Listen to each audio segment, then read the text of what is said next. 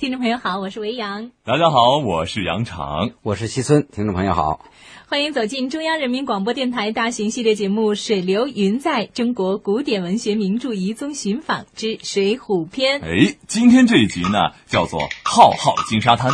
在《水浒传》这部经典名著当中，台为梁山好汉小李广花荣在此设下大宴而闻名。梁山寨北单八将，你们听准？这一家倒比一家强嘞，头一家托塔天王明朝怪，第二家小一三郎名宋江，玉麒麟卢遵义，他的枪法好，这吴用军师这么强。公孙胜是个云游道，鲁智深人称花和尚，秦明使着狼牙棒，关胜的大刀有分量，方卷将胡元卓这个力量大，林冲勇把教头当。阮家三兄亲兄弟，孔明、孔亮一个娘。穆大虫、顾大嫂、一丈青、扈三娘、霍山坡、王丁六，那还有穆夜叉，叫孙二娘。金大坚能刻字，安道堂专会开药方。小石才，他本是罪行下了界喽。你看他偷鸡摸狗躲在行，眼睛把手晒羊肠，黑旋风，黑风口上撑钢枪。刚刚我们听了这段山东快书啊，看这个梁山英雄当中有拿刀的、使棒的，还有弄枪的，个个都是英雄豪杰。哎，你们说哪一个武艺算最高强啊？哎，这个问题我感兴趣啊！哎，要我说呀，肯定是八十万禁军教头林冲。我倒觉得这个打虎将武松应该是最棒。你瞧他三拳五掌就打死了大春啊！呃，这么说来呢，武松虽然是师出少林寺啊，但是。毕竟还是有一点野路子的感觉。那你我觉得应该还有比他强的，像霹雳火秦明，这是正经的军官啊啊！还有就是花和尚鲁智深，哎呀，倒拔垂杨柳，那是千钧之力呀。跟这个大刀关胜比起来，那鲁智深就是个莽夫啊！要知道，大刀关胜可是关云长的后人。哎，西村，您来评评理，到底是谁最厉害？其实这几个各有各的厉害，而且他们的兵器不同。你要是让鲁智深拿着斧子去跟李逵比，那就是乱砍。哎，李逵要是换了禅杖跟鲁智深去打，也不见得行。不好说这是谁的武艺最高，但应该说他们的这个武艺呢都很厉害。你看在《宋史》里头就曾经这样记载嘛，不是说宋江以三十六人横行其位，官兵数万人无敢拒者。也许是有些夸张，但是呢，这至少说明一个问题，就是这些梁山好汉一定是武艺高强的。哎，我想起一个人，此人的剑术是无人能比，那就是小李广花荣。你说的是射箭？对呀，啊，那应该是最棒的了，对，没人可敌的了。哎，说到这儿，杨长，你还记不记得咱们在这个？梁山水寨旁边山脚下头有一片开阔地，那个地方就叫金沙滩嘛。哎，那就是梁山英雄聚会到一块儿，一起这个经常比武啊，呃，这种地方嘛。哦，那想当年小李广花荣应该是在这儿，是不是设下那个第三只大雁？那花荣是不是具体就在这儿设下大雁，不好说。当时《水浒》里头写是说，因为花荣的射箭射的特别准，嗯，可以和这个汉代的飞将军李广相媲美，所以得了一个小李广的雅号。那我们杨场是射的也很准。可以和这个小李广花荣媲美，所以得了一个魂名叫小花荣羊场啊。是吗？羊场这么厉害吗？真是不露相啊！主要是这个射着玩的，因为当时在那个金沙滩底下有一个游艺项目，就是越说越拽，射着玩就百发百中。射奸臣，然后他当时堆了两个假人在那边，一个是蔡京，一个是童贯，你看哪个不是恨得牙痒痒？起于对他们的仇恨，所以箭无虚发。对对对，于是拿起箭来就朝他们脸上射，箭箭都能射中靶心。其实呢，我也就是射着玩人家小李广花荣那才叫说射哪儿就射哪儿呢。吕方、郭胜这两个人比试戟法，那花荣一箭就能射断荣涛啊，就是那个戟的那种装饰物。对，而且当时两个人还在战斗过程中。对对对，他们是两个人，这个两个戟荣涛缠到了一起，就是被他一箭，一箭就两个人就分开来了。对啊，还有就是当空有一行大雁，他说射第三只，绝不会射到第四只，这才叫真功夫。武将之中没有不知道花荣的剑法的。花荣的父亲箭射的好，所以培养花荣从七八岁的时候就开始练射箭。花荣十几岁的时候，这个箭练的就已经与众不同了。十五六岁的时候就能够百步穿杨，一百步之外用这个箭射那杨树。后来呢，又苦练了一年，花荣能够在百步之外箭射金钱眼，把那个金钱吊起来，三面拿绳绷住，这一箭就在金钱那眼里边射过去。箭射金钱眼完了，花荣接着又练走马摘鹰。什么叫走马摘鹰啊？把一个大红鹰吊到高杆上，距离百步之外，啪，这一箭射出去。把吊鹰子那个绳给射断，这鹰子又打高跟着歘就落下来了。英子往下一落的时候，花荣这马马上往前一提，马到高杆底下伸手，啪，把这红缨给抄到手里，让它不落地。花荣这个剑练到这一步的时候，那已经是名闻遐迩了。我们听这个水浒英雄的功夫，那真是太神奇了。哎，不过我想说，现在的会武艺的人还能有当初像这个水浒英雄里那么神的功力吗？哎，说出来也怕你不信，还真有。嗯，今儿我就带你去见识一个。哎，子午门第二十一代掌门人宋义祥宋先生。得了吧，杨场又开始忽悠了，说这掌门人应该都是像这个武侠小说里才有的。哎，徐思老师他还不信呢。呃，这回啊，杨场还真没忽悠你。我们在梁山真的是遇到了这个子午门的二十一代掌门人宋义祥先生哦，而且呢，这个宋义祥啊非常传奇，他十七岁就当上子午门的这个掌门人了哦，太神奇了！赶快让我们来结识一下吧。嗯，我这走这条道路呢，这个说起来时间长了啊。小的时候出于爱好，看我八岁的时候遇到我的师傅齐真，嗯，当时呢他是他纯属从那儿路过。在晚上呢，这么的教我这个拳，教了一段时间，哎，但那个时候呢，就就被这个功夫啊，它就有一种特强的一种吸引力，哎，就好像这么着慢慢的就就钻进去了，哎，两边这个正常，两边这个踢腿，是吧？呃，按正常来说，就是咱现在呢，就是说这个普通的就这么着一个踢腿，但那个时候呢，我就我就有很多思考，啊，他说这个腿呢，为什么能踢上去？哎，这个贴上去又起什么作用？哎，然后呢，从这个一点一滴的吧，然后慢慢慢慢的这个这么着积累。嗯，在那个时代的人都爱好，好多人呢就是说呢没有一直练下去，但是有一部分成功的呢，可能都是那个机缘，都是那个机会。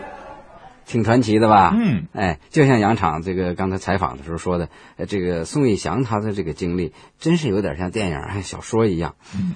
可以说，一种神奇的机缘引导着他走上了学武之路；又可以说呢，就是这种神奇的力量推动着他成为了子午门的第二十一代掌门人。嗯，我是八岁跟他学，但是半年之后就分开了，大家。嗯，分开了之后呢，我又自己到了这个少林寺。呃，后来呢，又在又在开封，呃，遇到我的师傅。遇到我的师傅之后呢，这样呢，嗯，大家。就有点互不认识的那个样子，因为时间时间太久了，哎哎，因为我呃啊，因为我的个子那那高了啊啊，那那在这个十五岁的时候就就已经有胡子了，哎，他那个时候他是没事的时候他是周游，他这个人和其他人不一样。哎，光听这说话的声音，感觉这个人挺谦和的，没有像我们想象当中的那种掌门人该有的那种霸气，而且也不像这个威武高大的山东大汉的那种感觉呀。还真是，孙玉祥长得个儿不高，很眉清目秀的啊。嗯，哎。其实呢，文人吗？其实我当时也有和维扬一样的感觉，就是在跟他握手的时候呢，你会想，哎，如果说一个练武之人，他的手应该是特别硬啊，对吧？至少有种气啊，开山掌什么的。但是呢，他的手却是非常的柔软，柔软，对，让你觉得好像哎，不不像是个练武之人。但是呢，如果你慧眼识英雄的话呢，你还是能够看出他目光当中有一种很特别的东西。这小花荣洋场又开始忽悠了。维扬，这我可真不是在忽悠你啊！宋义祥他在外面打抱不平、制服歹徒的事迹，那可真的是不计其数了。哎呀，我越来越崇拜他了，真的很向往。不知道这位宋义祥掌门人收不收女弟子？看在我也是山东老乡的份上，哎呀，你能不能被他收为弟子呢？就要看你有没有天分了。当然了，还得看你这《水浒传》读的好不好。哦，还有这说法，那自然是了熟于胸了。不信，咱俩过过招。嘿，我会怕你出招啊？还真出招啊！君子动口不动手啊！动口也不输你，先来个宋江拳，接招也好。哎，我来麒麟拳，我挡。哎，卢俊义，我再回你个关胜拳。我这儿有霹雳拳接着呢，吃我一个呼天拳。我又一个李英，好啊。那我这儿还有旋风拳接招，我再回你个林冲拳。我我这儿还有小李广花荣他的剑拳。哎，刚才你们说的这些啊，哎还。都是梁山地区现有的这个武功套路，呃，当然你们也就是说说了，还是啊，听听宋先生讲梁山功夫吧。好，在任何一个时代，凡是那个武术的高手，大家聚在一起的时候，就有一定的创新，哎，也就是说武术呢就有一定的上升的这么的一个阶段。这个子午门这个门派呢，它源于这个北宋的末年，当时这个呃六宫山建福寺。圆通是这个子午门的这个创始人之一，会同呢这个宋江等三十六人，这个创的这个子午门功夫。哎，这个子午门的含义呢，它是带有东西呢比较深的这个哲学意义。那相当于它讲究呢，就是练先天之躯，补后天之精华。哎，练后天之躯呢，补先天之不足。哎，两者呢相辅相成呢，这是一种。再一个呢，这个先天呢，它为阴，哎，阴为子，哎，后天呢为午，午为阳，这样呢就是说子午门就这么的一个含义。他这个可以说呢有很强的健身能力，因为呢他这个身体好了才能产生杀伤力。但是呢这个在发劲儿发力的时候呢，它与其他拳法又不同，哎，你像这个少林拳。他有一句话，就是说，在少林七十二义的铁砂掌，它叫做苦练一百天，单掌能开砖。你像嗯子午门的易筋经，它就这么的一个发劲儿，大家就是从不会到练成，就是说练会这个发劲儿，大概呢就是几十分钟的时间，他就拿起一个砖来，他这一掌下去呢，就能把砖击碎。从这个健身角度上呢，他也他也是比较好。你例如动起来这个有这个先天残疾的。哎，你看，比如罗锅啦，或者是这个发育不全的呢，他经过一段时间锻炼，他很快的呢，他就能达到平衡。哎，这么一听啊，子午门的功夫还真是既重实用又重健身。哎，我觉得应该普及普及，像瑜伽呀、普拉提什么的。嗯，梁山的子午门功夫呢，它是中国民间武术的四大流派之一，但是呢，它一直是秘传的。在这个元代的时候。大家基本上是这么的一个说法，在武术界叫做东子武西少林。那个那个时代是公开的，但是到了这个清代呢，出现了好多那这个抗清的几代人，哎，所以呢，慢慢慢慢的就就转入了这个秘传。嗯，他这个挑选徒弟，他他基本上他是这样的：有掌门人，嗯，来挑选到掌门人的徒弟，然后呢，有掌门人的徒弟来继承掌门。这个还有一个呢，这个练子午门功夫的人呢，一般呢不收徒弟。一旦呢感觉到你这个人呢，从品德上、从功夫上，这都比较好的时候，哎，然后呢再收徒弟。这个人收了徒弟之后呢，但是呢，如果这个人的这个从功夫上、从道德上都比较好呢，也可能被掌门人呢过来收为徒弟，然后来继承掌门。哦，原来这子午门的神秘，就是因为它一直是受着这种统治力量的打压，哈。嗯，没错。那到了宋义祥办梁山武校的时候呢，子午门这个神秘的门派也就终于公开了。多元社会嘛。嗯嗯。我是在八九年哎开始办的武校，哎，办武校的那年呢，我十九岁。当时办武校啊，应该说呢，一有我的思想，二有我师傅的思想。当时子午门的功夫呢，一直呢是秘传，或者是呢就是说，不说是单传，基本上呢就是练这门功夫的人呢，特别是掌门人传的徒弟呢比较少。当时呢他就有这么的一个希望，中国已经改革开放了，大这个民族呢是越来越好，哎，这个政府呢也和以前不一样了，大家都都都比较这个这个上进了嘛，哎，在这种情况下，我师傅呢？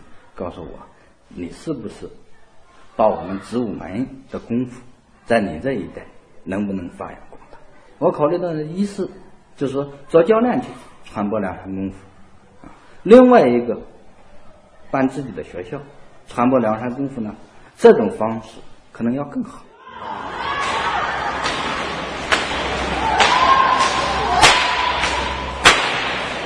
那我们在梁山采访的时候就发现，在梁山啊，哎，几乎人人小时候都练过舞。哎，当然那个后来要是说一直练下去，并且这个以这个习武为职业的人，毕竟还是是非常少数。大多数人呢，呃，基本上还是就是说受这种上武精神的熏陶影响。我们梁山就是我给你谈到了，就是梁山尚武精神很很明显，而且梁山，呃，和这个少林、武当、峨眉。并称四中华武术四大发祥地。既然是四大发祥地，但是梁山跟那三个发祥地还不同，有三个不同的特点。这三点不同啊，这个就确定梁山它这个地位会不一样。啊，第一个不同就是梁山没有宗教色彩，少林是佛教，武当和峨眉是道家，它都有宗教色彩。这一点跟梁山不同，梁山没有宗教色彩。第二点不同呢，就是说。他们是独门独派，梁山是门派众多，大红拳、小红拳、中红拳、少林拳、符汉拳、梅花拳，这个还有子午门功夫，还有鹰拳、虎拳、猴拳、蛇拳，还有燕青拳。梁山这一带的尚武精神，第三个特点就是有广泛的群众性，多，就练武的人啊都没有特殊其他要求，就你只要愿意练，喜欢学就有人教你。哎，就有人教，只要想学，就有就有师傅教。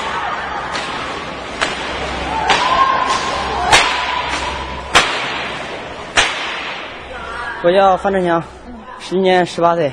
因为我热爱武术，呃，更因为是强身健体能。我最喜欢林冲，因为他有一身好的功夫，而且有自强不屈的精神。我叫张晨晨，今年十六岁。我特别喜爱武术，更喜欢传统套路。我喜欢杨志，因为他的刀法特别出神入化。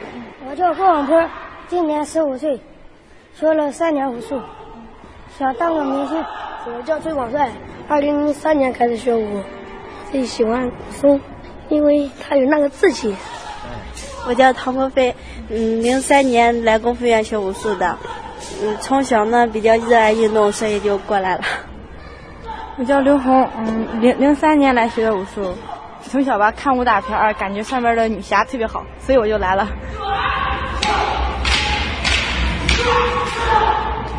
这个梁山武校转眼之间这一半就是二十年啊！那梁山武校呢，它也不是张扬，但是呢，却默默的培养了大量的武术人才。即使不以武术为职业，练武也会影响到年轻人的性格的。好多练武的人呢，不一定呢能从事武术的本身，但是武术呢，对人呢。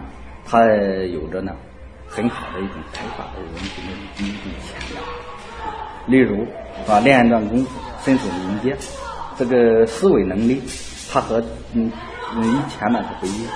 经常锻炼的练武的人呢，一是性格耿直，另外一个呢他比较坦心，没有这个忧郁症。你看这个一般呢，就是小孩们，特别是现在这个学文化课的，这好多小孩想不开了，有忧郁症了，在无数的孩子里面，从来他不会出现，他这个心胸比较宽广。